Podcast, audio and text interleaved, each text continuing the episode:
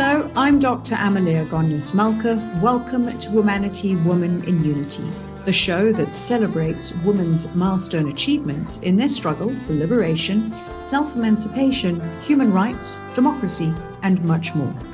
Joining us today is Dr. Heleen Hanekom, who is a specialist radiologist in private practice at Dr. Burger Radiologists Inc. in Pretoria. She sits on several multi specialist oncology boards. She is part of the Breast Care Group and the Breast Imaging Society of South Africa, which are all aimed at providing world class care to patients. And we're having this conversation in commemoration of uh, October, which is Breast Cancer Awareness Month. Well, welcome to the show, Dr. Hanekom. Thank you very much. It's such an honor to be here. So, as I said, October is the month of breast cancer awareness. It's an annual campaign which serves to raise awareness about breast cancer. Unfortunately, breast cancer is one of the top five cancers that affect women. According to the International Agency for Research on Cancer, in 2020, breast cancer accounted for nearly a third of all new cancers in South African women, which was approximately 15,000 cases. And throughout sub-Saharan Africa, the incidence of breast cancer cancer amongst women is on the rise. I suppose some of the questions that I want to ask here is if this is possibly due to changes in environment, lifestyle, diet, or genetics and age. So can you start by explaining to us some of the risk factors for women in particular? Yes, definitely. As you said, breast cancer is a is a global problem and also a major problem in South Africa, with the incidence of cancer that is on the rise. So, if we look at the the risk factors for breast cancer specifically, we sort of divide it into two groups. We talk about the modifiable risk factors; those are the ones that you can do something about, and then the non-modifiable ones, the ones that you can't do anything about. So, the first non-modifiable risk factor that comes to mind is definitely age. The older we get, the higher our risk of cancer and also breast cancer. That's not to say that young women do not get cancer. Um, statistics show that about one in eight breast cancers are diagnosed in women under the age of 45.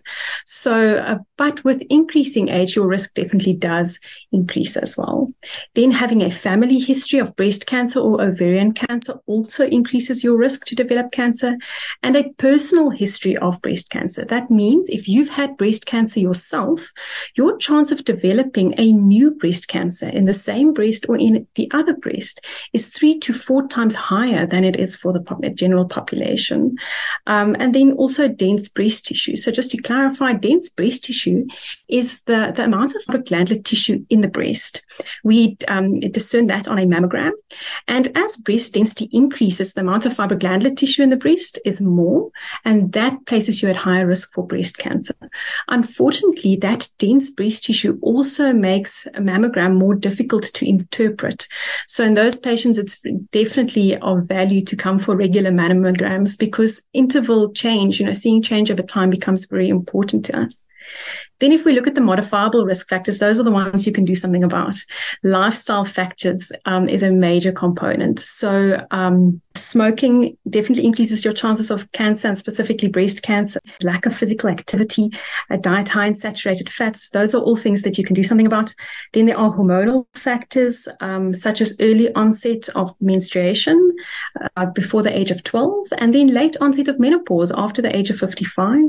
Um, if you've had your first child after the age of 30 years or have not had children at all. That also increases the risk of breast cancer. But again, breastfeeding somewhat decreases your risk of cancer again. Um, and then lastly, hormone replacement therapy also places you at a high risk for breast cancer. That's not to say that there isn't a place for hormone replacement therapy. You know, that's def- there is definitely a place for that. It's just that there are risks associated and we need to be aware of those risks and we need to institute monitoring of the hormone replacement therapy, you know, that it's not used for excess of long periods of time.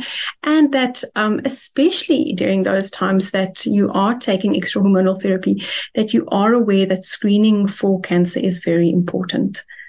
It's tough getting old. yes, definitely. I realize we're on, on radio, but could you give us a view of kind of the ABCs of self checks that women can perform and also how often this should be done? Yes, definitely. So breast self-examination is a very important part of breast cancer screening. Um, it doesn't replace screening mammography because the whole point of a screening mammogram is to detect the breast cancer before it is palpable. But we do recommend breast self-examination because the value in it lies by getting to know your body um, and being aware of when changes occur. So we actually recommend breast self-examination from a young age, you know, your teens and 20s, so that you can see um, or feel what your body looks like and know when those changes occur. And we suggest that breast self examination is done monthly, um, sort of at the same time every month to, to account for those hormonal changes in the breast as well. So there are two components to breast self-examination. The first is the visual component, where you stand in front of the mirror, firstly with your hands, arms relaxed by your sides, and you just look. You look for symmetry, shape of the breasts, um, if there are any skin changes, dimpling of the skin, indentation or retraction of the skin. You look at the nipples, if there's any scaling, redness, asymmetry of the nipples. You then place your hands on your hips and you activate your chest muscles and you place your hands above your head as well. Again, looking for symmetry and shape when you do that. Then the next is the palpation or the feeling component. So with that, you can either stand in a shower with some soap, uh, so that will make it easier to feel, or otherwise lie on your bed um, you want to place the hand of the breast that you're examining above your head. So if you're examining the right breast, you'll place your right hand behind or above your head and you'll feel your breast with the left hand. You use the pads of your middle three fingers and you use both light pressure as well as deeper pressure to both feel superficially in the breast and deep within the breast. You want to feel the breast from the level of the collarbone all the way down to the underside of the breast, so the upper abdomen almost, and then from your cleavage to under your arm as well. And you're feeling for any lumps, any ridges, anything that's changing. If you do detect any abnormalities, you shouldn't be alarmed because not everything means that you have cancer. It can just be an indication that there is something happening and that you should go for further evaluation with a healthcare practitioner to see if it's something that needs to be um, checked out further. Thanks for walking us through those comprehensive steps. Your focus is obviously on the radiology aspect and mammography itself. Can you tell us about the, the types of, of screening measures that one can use to uh, detect cancers and possibly through kind of the early detection, it helps reduce the seriousness of, of the prognosis? Yes, so as you know, there's a big emphasis on early detection to improve survival. Um, so, with regards to screening mammography, when we talk about screening, we talk about asymptomatic women. So, that means it's a woman with no symptoms, someone who is not aware of any breast problems and simply coming for routine evaluation. So, in those women, we recommend annual, so yearly mammograms from the age of 14. Um, it's not always possible due to financial restraints or access. But I always say to patients, we want to get as close to that as possible. We know that a lot of medical aids fund um, screening mammograms from preventative benefits, but women do not take up these benefits. So we'd like to encourage them, even if you do come every second year or only after, you know, um, at the age of 45 or so, please use those benefits. Don't, don't let them go to waste. But the gold standard remains yearly mammograms from the age of 40. And then as a side note, I'd just like to say that remember, I'm talking about women who have no symptoms. Um, women of any age and, and also men as well. So any age, any gender, if you do have any breast concerns, don't wait. Don't think that I am not 40 yet. I cannot have a mammogram.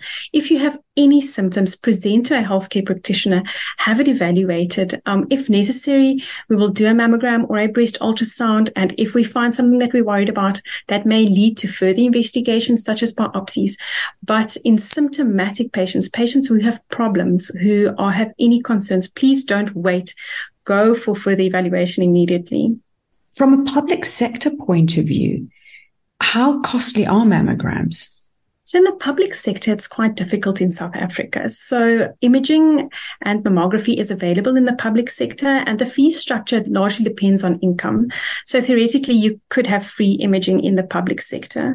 Um, across the world, breast cancer screening in many countries form part of a nationally funded screening program. So that means the government funds it um, and therefore provides access for women to free mamm- mammographic screening. South Africa, unfortunately, does not have a nationally funded mammographic screening program. So in the private sector, the access to mammography is quite easy. Most radiology practices have mammograms. Um, most of the medical aids, at least at some point, do fund it from screening benefits. Otherwise, patients who are able to can pay to have mammographic screening. In the government sector, these uh, the mammography equipment and those services are often only located at the referral centers. So you will need to be referred to one of the larger centers to be able to access mammography. Some of these centers do um, provide a degree of screening mammography, but it's not to the extent that we would like to have a nationally funded program. So in the government sector, the emphasis is largely on breast self-examination and clinical breast examination, where the, the clinic sisters or clinic staff would, would assist with, um, with breast examination and then refer the patients to the larger centers to receive mammograms if, if they do have problems. We've spoken about the detection dynamic of, of breast cancer thinking about once you've actually been diagnosed, I know that one of your um, methodologies of, of working is through a multidisciplinary collaboration between radiologists and oncologists, as well as other healthcare professionals. What types of cancer treatments are available? So, um, cancer treatment as a whole usually has two sort of components, and especially in breast cancer as well. We have the surgical component, the surgeons. Um, you have the general surgeon would, who would assist with removing the cancer. So that can either be uh, what we call breast conservation treatment, where only the lump is removed in some cases, or a mastectomy, where one or both of the breasts are removed entirely. Then under the surgical umbrella, there is also the plastic surgeons who help with the reconstructions to um, to obtain something that is aesthetically uh, satisfactory to the patient, and then um, on the other hand, we have the oncologic therapy. So under that umbrella, you have chemotherapy, which is more medication based, radiation therapy, which is then um, radiation that is given to a certain body part. In this case, it would be the breast, um, and immunotherapy. The order of surgery and chemotherapy, and also what treatments you require, differ depending on the patient, and depending on the cancer. So you might need some or all or a combination of those therapies for, for the cancer. One of the big questions, I mean, whenever any type of cancer is is mentioned, is is always that it kind of hangs over you like a death sentence. So if we've got the right diagnosis in place, the right type of treatment in place, what do survival rates look like? So for localized cancer, that's the cancer that hasn't spread, that's still contained within the breast so the survival rate is actually fantastic. It can be 99% or higher. And when we talk about survival rate, we usually refer to the five year survival rate. As soon as the cancer starts spreading, so when we talk about a regional um, spread of cancer, that's usually when the lymph nodes under the arm or so are involved. That survival rate decreases to about 86%. And as soon as the cancer spreads distant, distally, so let's say to the liver or to the lungs, unfortunately, the survival rate decreases even further to about 30%. And again, that's why that emphasis is so much on early detection because it really does make a difference. It's not to say that we there aren't treatments and help for the patients who have more advanced cancers. But the treatment options are so much more if we can detect the cancer earlier. Could you use this platform to share any kinds of misconceptions or, or myths about breast cancer and and breast imaging that um, you'd like to debunk?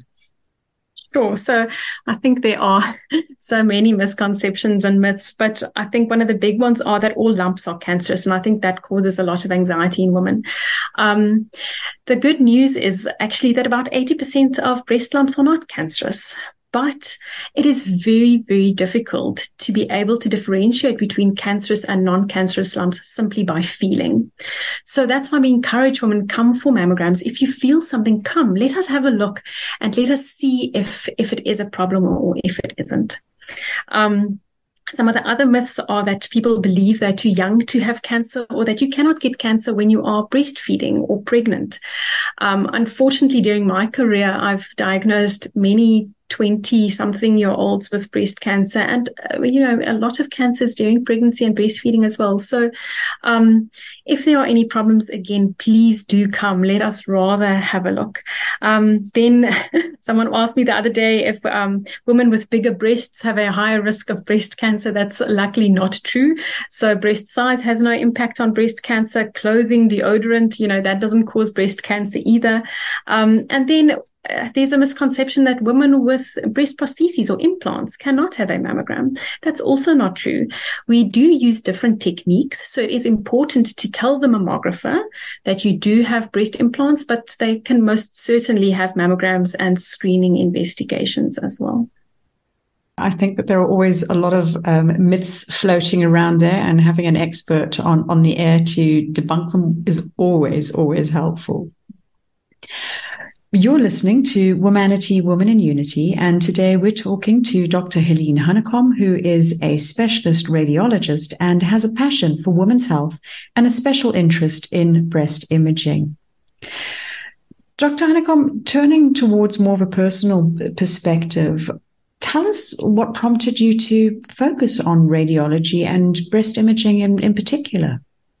So, if I have to look back over my medical studies, uh, my exposure to radiology as an undergraduate was actually fairly limited in a sense. You know, we we sort of did a bit of radiology as we went through our different rotations and so on. And it was only actually during my internship and my community service years that I really discovered radiology as a as a um, standalone speciality.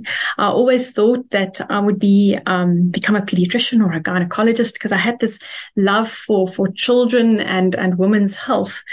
And then during those um, community service internship years, I realized that I actually liked the, the overview of medicine that radiology provides. We, we are involved with all aspects of medicine from children to um, adults to the elderly. We're involved in all the different uh, different specialities, whether it is orthopedics with fractures and so on, or lungs or brain. And it gave me this incredible overview, um, which which I really liked at that stage. And that's why I decided to specialize in in radiology. And then during my specialization, um, I was so fortunate to have several senior colleagues who had this inspiring passion for breast imaging and, and women's health. And it didn't take long for that to, to, sort of rub off on me as well. Um, and it grew from there. So, so during my, my years that I was specializing, I really started to sort of gravitate towards breast imaging and seeing what a difference a radiologist can actually make in a patient's journey. Um, and then when I moved on to private practice after I specialized, that's when the passion was sort of fueled. I, I was very, very fortunate to um, have a very supportive practice who allowed me to uh, focus a lot of my time on breast imaging and breast intervention, which I'm quite passionate about as well. Um, I got involved in a multidisciplinary group, um, of which a breast surgeon was a very prominent team member. And by working with her, this passion just grew to where it is today, where I'm absolutely um, committed and and inspired to really do all that I can to encourage breast health and to do as much breast imaging as possible. I imagine with your discipline, much like any other, is that there are advances happening, advancements being made all the time. What are some of the new or, or novel techniques um, that that you're picking up? You're quite right. I think radiology, um, especially, we're so focused on technology and we're so dependent on technology. Um, so in breast imaging, there are definitely advancements all the time. So in the imaging aspect of it, um, what we have what we call breast tomosynthesis, or often called in layman's terms a 3D mammogram, which just means instead of taking a picture, we now take several low dose pictures at different angles of the breast, which allows us to then scroll through the mammogram like a book. And that really helps with discerning overlying structures and making more accurate diagnoses. And I mentioned earlier about women with dense breasts um, where mammograms are less sensitive. Breast tomosynthesis or this 3D mammography that I'm talking about really aids in, in assessing those mammograms and it really does help to pick up more problems. Um, and then in terms of breast biopsies, you know, we've able to do more and more imaging guided biopsies and imaging guided procedures so in the past, many years ago, a patient's only option was to go to theatre to have a lump excised or removed to be able to get a diagnosis. These days, we've almost completely moved away from surgical biopsies. We do imaging guided biopsies in the radiology department to get a diagnosis before the patient goes to theatre. So by the time the patient goes to theatre or by the time it's ready, the patient is ready for surgery, we know what's going on and the surgeon knows what the correct procedure is for this patient and, and to treat the patient appropriately. So that is really something that, that is advancing constantly that we're able to do more and more of. Mm. It, it sounds like a non-invasive process and uh, an advancement in terms of, of shifting from just purely surgical to really utilizing the imaging um, diagnostics. Are there any risks to you as a radiologist? Uh, so we do work with um, equipment that emit radiation. So throughout radiology practices, X-rays, mammograms, um, but because it is such a well-known risk in a radiology field, we are very well protected. Um, we do, um, we have lead screening, lead doors, um, and so on. So our exposure to the radiation is actually minimal. Where I am in private practice, I must say, I, I really cannot um, think of any risks that I'm concerned about on a day-to-day basis. You're actively involved in your discipline, and we heard the passion as you explained how you started evolving and progressing in um, radiography, radiology, and more specifically in breast imaging. You participate in the Breast Care Group and the Breast Imaging Society of South Africa. You launched the Club Women's Imaging Center in Hazelwood with a focus of providing compassionate care in a patient friendly environment. What were some of your motivations for, for launching the woman for launching the Club Women's Imaging Center? So, um, this Club Women's Imaging Center is actually one of the practices or one of the sites of the larger practice, the Doctors Burger Radiologists practice where, where I work. Um, and I've been with the practice for several years. And over the past several years, I've been doing more and more breast imaging, becoming more focused on dedicated women's health. Um, and I've always had this dream of creating something that is more patient friendly, more women friendly. I believe that there's a certain degree degree of anxiety or um, that women find going for mammograms quite daunting, and especially in a hospital environment uh, where you you have you actually healthy, but you're going to a hospital surrounded by a lot of sick people sitting in queues, um, that it can make that experience even less pleasant. So what we've done at Club is we've created a unit that is focused on what we believe to be women's needs. Um, we focused on the small details, such as the patient gowns and the experience coming into the unit, um, to create a an environment that is just a lot more comforting and a lot more comfortable as well. Um, and then not just on the patient experience, but here we have really invested on world class technology. Um, some of the equipment I have here is is the first in the country, so I am I'm very proud to be here today. I'm very proud to be able to offer women a very wide variety of diagnostic imaging techniques, but also um, intervention, biopsy techniques, and so on. And, and hopefully that combination of a patient friendly environment with world class technology and the support of an excellent multidisciplinary team um, around me, hopefully all of that contributes to encouraging women to, to not be scared of coming for a mammogram and, and to let us really um, emphasize screening and, and breast health awareness. Having created this environment, and I'm sure seeing its successes, especially within that uh, patient experience, do you envisage this uh, type of opportunity rolling out to other areas in the country, almost as a franchise? So um, within the burger practice, I'm really hoping that that we do catch on and do a lot more aimed at um, at women specifically. There are several other sites throughout the country that do do um, specific women's health centers as well, um, and I think and I think that's so encouraging and so wonderful to have places that are now realizing how important women's health is.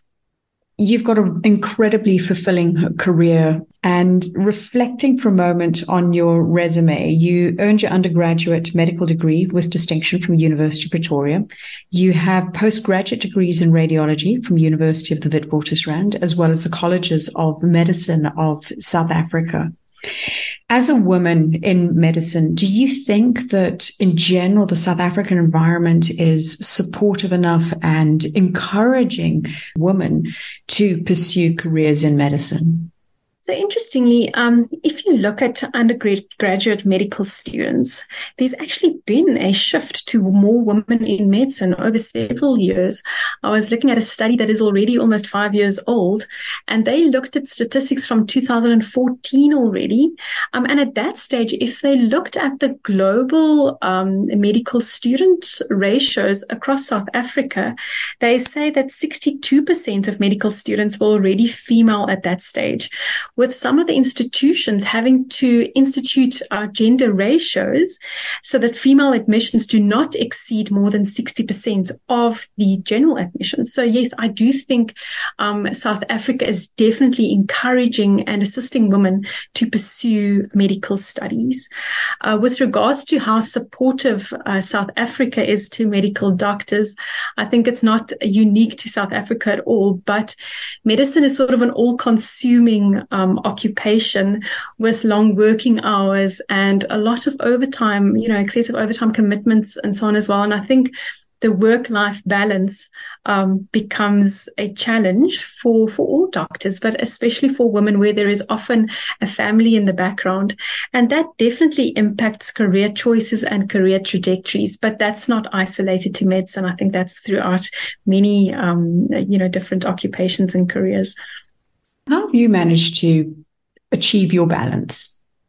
Um, I must say, I have an incredible support group behind me or a support team. I have um, a family that I have been relying on for many years. I have a fantastic husband and I have colleagues as well that, that understand and support me. And by having all of those, they've really um, enabled me to pursue and successfully pursue my career, um, to live my absolute dream of, of breast imaging, and at the same time, um, to have a very happy and fulfilling family life. But I must give a lot of credit to this incredible support system that I have available to me. And it sounds like it's something that you've developed over time. I mean, it's not uh, an overnight element where support's in place. What are kind of the steps that you've gone about to do that? Because you're right. If you don't have an appropriate support structure, you can't excel because your your your time is is being dissipated between different um, different things that you have to have to put together. So I think in my early medical career, my my um, occupation, my job definitely took priority. You know, um, I think a lot of women, especially in their young lives, they they want to advance, they do more, they study more, and then there was a point where I had to really um, do some introspection and decide what what are my priorities and how do I want my life to be you know. Um, am i going to put in 100% and be at work all day every day or how am i going to find that balance? And um, as I said, I have I have parents. Um, I have a mother who has been employed um, and a very successful businesswoman my entire life, who has been a fantastic role model. But also, I have a husband um, that we we decided to do a 50-50, You know, we both advance our careers. We both focus on our ambitions, but always taking the other one into account. So not doing something at the cost of the other person's career or at the cost of our family family life. And that, um, that relationship or that understanding between us, I think is vital. We both have the opportunity to do our best um, and to live our dreams, but also doing that as a unit. It sounds like there's a, an amplifying effect that you're both building one another up in, in your partnership. What advice would you give to women who are considering a career in medicine based on your experiences? So I think um, there are challenges in, in South Africa that we shouldn't be blind to. But South Africa has such amazing opportunities. You know, our, uh, there's a dire need for doctors and not just only for doctors, for healthcare professionals in general. So, um, if you can look past the challenges and and see the amazing opportunities that are available in South Africa, um, I think it really is an incredible um, profession to be a part of, and really a place where you, we can we can actually make a difference, where we can actually really get involved, and um, especially if you're willing to to work in the periphery, where there is a great lack of resources and and expertise as well, you really have the opportunity to make an amazing difference. But going into that, make sure that you do have the support. Make, if you're able to, make sure that you have people around you who can assist you during this journey because it does make the road much easier. And it also sounds as though once you commence with your degree, that you find your way into your area of specialization, that a lot of people don't necessarily come into their degree going, I'm going to specialize in cardiology. I'm going to be a gynecologist, but it's about utilizing your exposure on those various internship opportunities and, and finding your path. Definitely, medicine is so such a wide field, um, and even if you don't specialize, you know there is so much in medicine. So I think for a um, a high school student to to think, oh, I'm going to become a cardiologist, until you're involved in that speciality or in the field of medicine, you cannot fully grasp what it entails, and um, when working in you know in the clinical field and as you say an internship and throughout a medical career you get a feel of what your passions are where your um, dreams lie. And that definitely sort of shapes you into a direction reflecting on your journey what would you say have been some of the factors that have contributed to your success so i think um, I've always been very driven, very ambitious, um, and with a with a will to to succeed in what I do. So I think that sort of unwavering um, a drive to to to carry on to persevere. I think on a personal note that that has definitely been been something that that drives me today to make success of, of what i do. I must also say that um, i i landed in this practice of mostly men but who have shown such compassion um, in in what we do for women's health. And um, they have really helped me uh, to identify opportunities, to grasp opportunities, and have dreamed with me to where we are today in this Women's Imaging Center. And then, as I've said before, you know, um, I think no one is is an island or is successful alone. If if it wasn't for my support, I would I would not be where I am today. Tell us about a few pivotal moments in your life growing up. So I come from a um, from a family of of healthcare practitioners, not just doctors, but I was very exposed to medicine throughout my life. And um, I remember, I think it was at CNA or Clicks or so that my mother used to buy those body health books, um, and they used to come, I think, every month or every few months, and we would just absorb those books. um, so I had I had this exposure to medicine all my life, and whether I would become a doctor or not, I cannot remember that ever really being a question. It was just sort of the way the way it was. Um, so so my my whole life I've sort of felt this draw towards medicine. And then during um, my schooling uh, my parents decided to send me to an English high school even though I am uh, born and bred Afrikaans. And even though it was definitely challenging going from a very Afrikaans environment um, I must say, retrospectively, that was a very good decision um, because a lot of what we do after after schooling is in English. So um, that that was something that really helped me along the way as well. And then, as I've as I've spoken about before, I've just had amazing influences along the way, colleagues that have been passionate and that have guided me, um, yeah, throughout my journey. You spoke about your mom earlier as having a, a strong impact on your life and being a businesswoman. Who have been some of the important women in your life? So you can imagine that my answer is going to be quite cliche and say that I would have to start with my mother.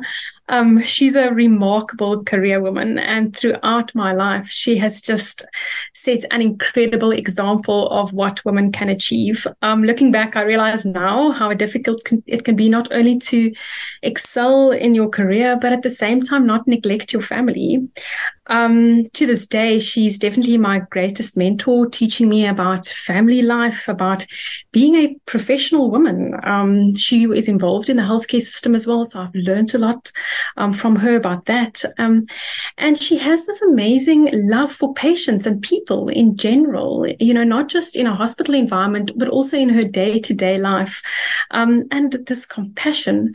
Um, she's taught me to never stand back for opportunities, you know, and, and, and a chance to try to make a difference, no matter where you are or how small that difference can be.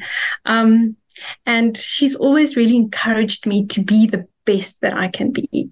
So I remember her saying to me once that if you're a street, a street sweeper, just be the best street sweeper. And that has stuck with me. So wherever you are, whatever role you're in, do your best. Try be the best that you can be. So, um, so definitely primarily my mother. And then working in an environment where I'm exposed to women um, throughout my day, I must say that the patients that I see day to day, they are so inspiring to see the strength, the courage, even when they're faced with difficult circumstances, with difficult diagnoses and prognoses. Um, they really inspire me every day. And I have learned so much from these patients about hope and strength. So, yes. That's really touching. I the, the, the compassion that comes through the the empathy, and what you've just said is you actually work in a highly emotive environment because of the experiences that patients are going through. Lastly, as we close out today's conversation, please can you share a few words of motivation or inspiration that you'd like to pass on to girls and women who are listening to us? Um, I think we as women um, at the moment are very fortunate to live in incredible times where women have more opportunities than ever, and and the opportunities may be limitless, you know. Um, but my advice would be to to take care of yourself, to love yourself, and to just be yourself, um, and to find your way in in that sense. Um, I think if if you do do take care of yourself, um, and and and if you are yourself, you're able to see and grasp the opportunities that come across your road. And then I think it is our responsibility to, to utilize those opportunities to actually give back. And in that sense, build a future for the women coming after us in the same sense that we've had the opportunities uh, today. Thank you so much. And it's it's been a real pleasure chatting to you and your inspiration, your passion for breast imaging, but also about development for women, paving the way for, for the future. So thank you so much for joining us. Thank you so much. Thanks for having me. You have been listening to Womanity, Woman in Unity, and we've been talking to Dr. Heleen Hanekom, who is a specialist radiologist with a passion for women's health and special interest in breast imaging.